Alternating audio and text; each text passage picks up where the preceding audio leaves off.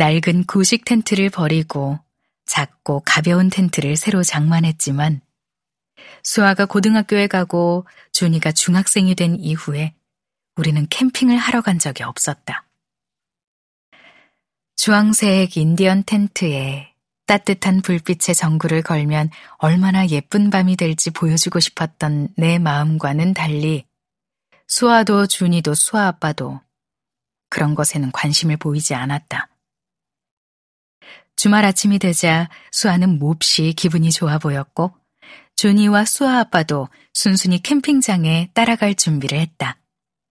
수아 아빠는 한 번도 펼치지 못하고 몇 년 동안 베란다 구석에 놓아둔 텐트와 접이식 나무 테이블을 꺼내 자동차에 실었다.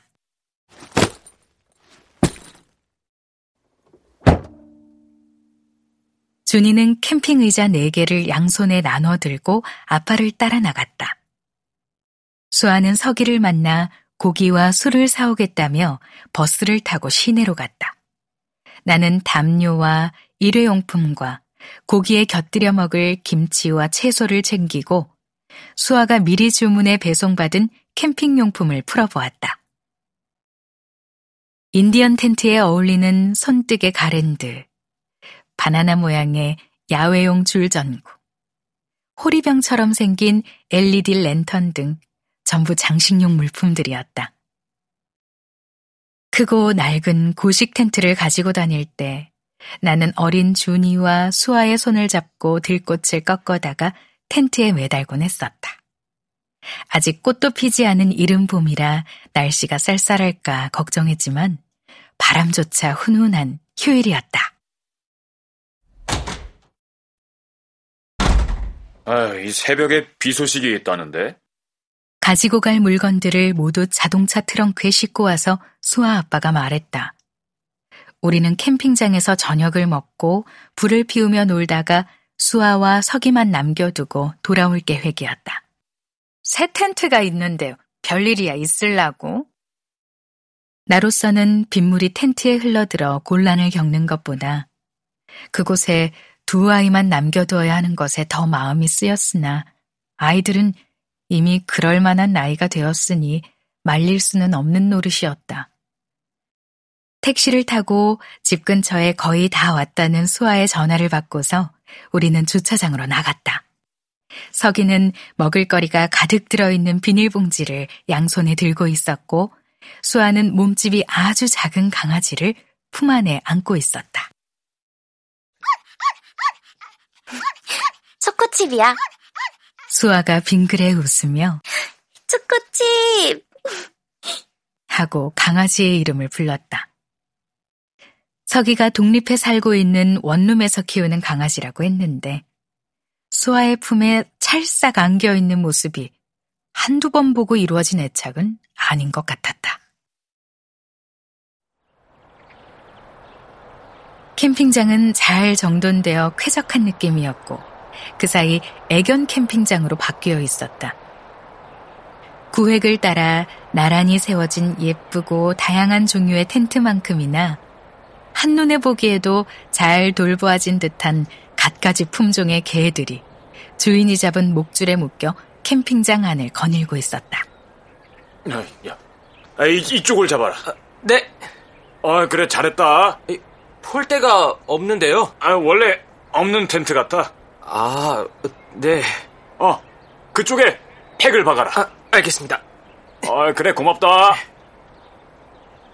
수아 아빠와 서기가 단순하지만 친근하게 느껴지는 말을 주고받으며 텐트를 치고 있는 동안 수아는 초콜릿처럼 짙은 갈색의 작은 강아지를 애지중지 안고 있었고 텐트가 육각형 모양으로 반듯하게 자리를 잡자 안으로 들어가 발랑 들어누웠다.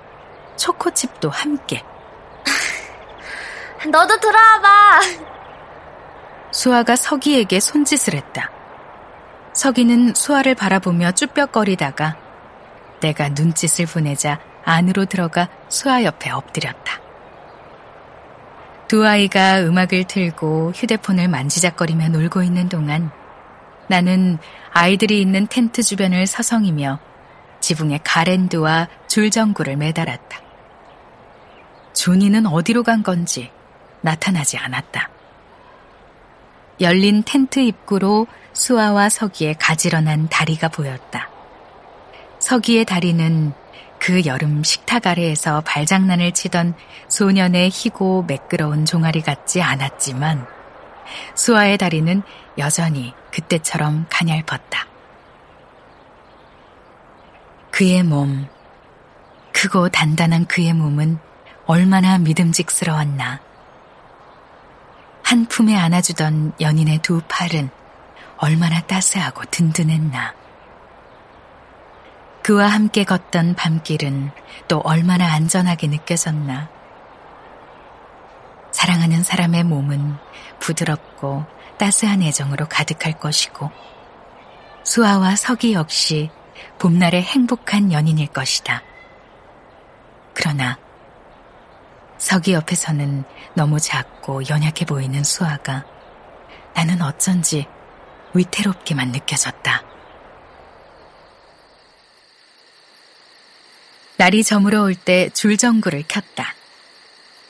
완전한 어둠 속에서처럼 환하게 빛나지는 않았지만 초저녁에 뿌연 가로등 같은 불빛이 주황색 텐트를 더 아름다워 보이게 했다.